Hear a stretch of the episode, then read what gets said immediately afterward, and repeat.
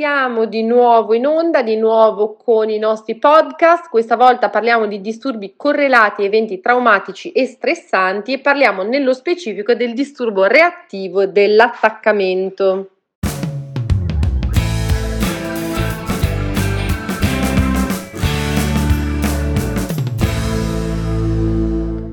Quali sono i criteri diagnostici per il disturbo reattivo dell'attaccamento? Abbiamo il primo criterio un pattern costante di comportamento inibito, emotivamente ritirato nei confronti dei caregiver adulti che si manifesta per la presenza di entrambi i seguenti criteri. Il bambino cerca raramente o minimamente il conforto quando prova disagio, il bambino risponde raramente o minimamente al conforto quando prova disagio. Come secondo criterio abbiamo persistenti difficoltà sociali ed emotive caratterizzati da almeno due dei seguenti criteri, minima responsività sociale ed emotiva agli altri, emozioni positive ridotte, episodi di irritabilità ingiustificata, tristezza o timore che si mostrano evidenti anche durante interazione non pericolosa con caregiver adulti.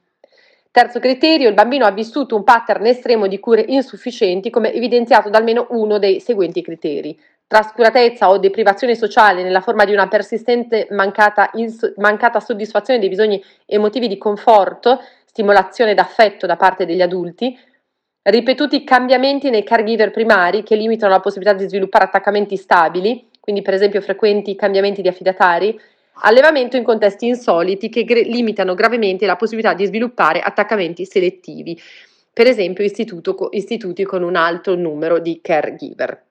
Criterio D, si presume che l'accudimento descritto nel criterio precedente sia responsabile del comportamento disturbato rispetto alle difficoltà descritte in fase iniziale. Inoltre non devono essere soddisfatti i criteri per un disturbo dello spettro dell'autismo, le difficoltà si devono manifestare prima dei 5 anni, il bambino ha un'età evolutiva di almeno 9 mesi.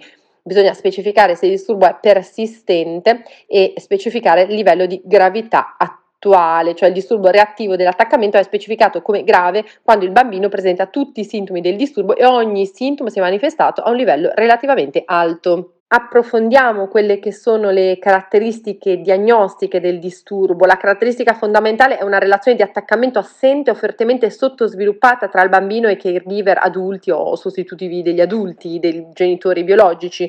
Si ritiene che i bambini con disturbo reattivo dell'attaccamento abbiano la capacità di sviluppare degli attaccamenti selettivi Tuttavia, a causa delle limitate opportunità durante il primo sviluppo, non riescono a manifestare i comportamenti degli attaccamenti selettivi. Eh, questo cosa significa? Che quando provano disagio non mostrano un impegno atto a ottenere conforto sono bambini che se provano disagio cercano di non, non ricercano in modo attivo protezione e accudimento da parte dei caregiver. Inoltre, quando provano disagio, rispondono in modo minimo ai tentativi di conforto da parte dei caregiver. Perciò il disturbo è associato all'assenza dell'attesa ricerca di conforto e alla risposta di comportamenti di conforto in questi bambini.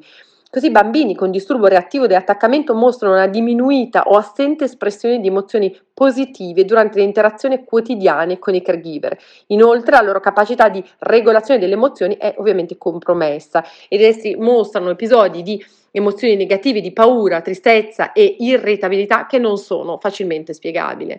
Una diagnosi di disturbo reattivo dell'attaccamento non dovrebbe po- essere posta in bambini che sono evolume- evolutivamente incapaci di sviluppare attaccamenti selettivi, quindi in caso di disabilità intellettiva grave o gravissima quali sono le caratteristiche a supporto di una diagnosi di disturbo reattivo dell'attaccamento. A causa dell'associazione eziologica condivisa con la trascuratezza sociale, il disturbo reattivo dell'attaccamento si verifica spesso in concomitanza con ritardi dello sviluppo, soprattutto con ritardi cognitivi e ritardi del linguaggio. Altre caratteristiche associate riguardano le stereotipie e altri segni di grave trascuratezza.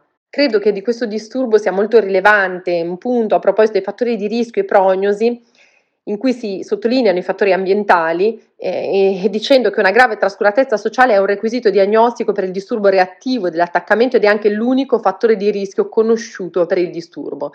Tuttavia, la maggior parte dei bambini gravemente trascurati non sviluppa il disturbo. La prognosi sembra quindi dipendere dalla qualità dell'ambiente di accudimento che segue la grave trascuratezza. Le conseguenze naturalmente riguardano l'attaccamento, la capacità dei bambini piccoli di formare relazioni interpersonali con adulti o coetanei ed è quindi associato a una compromissione funzionale in molti ambiti durante la prima infanzia. Una differenziale importante è quella con il disturbo dello spettro dell'autismo che si differenzia in quanto, beh, ovviamente la maggior parte dei bambini con autismo non hanno una storia di trascuratezza. L'altro elemento chiave per eh, effettuare una differenziale è legato agli interessi ripetitivi e stereotipati che non sono la chiave del disturbo invece di eh, reattivo dell'attaccamento. Altra differenziale con disabilità intellettiva, bambini con disabilità intellettiva dovrebbero e eh, spesso mostrano capacità sociali ed emotive paragonabili alle loro capacità cognitive e quindi c'è una sorta di parallelismo, di procedere allo stesso passo tra le difficoltà che sono più cognitive e quelle emotive, che, di cui però si assiste ad una crescita e a un eventuale sviluppo.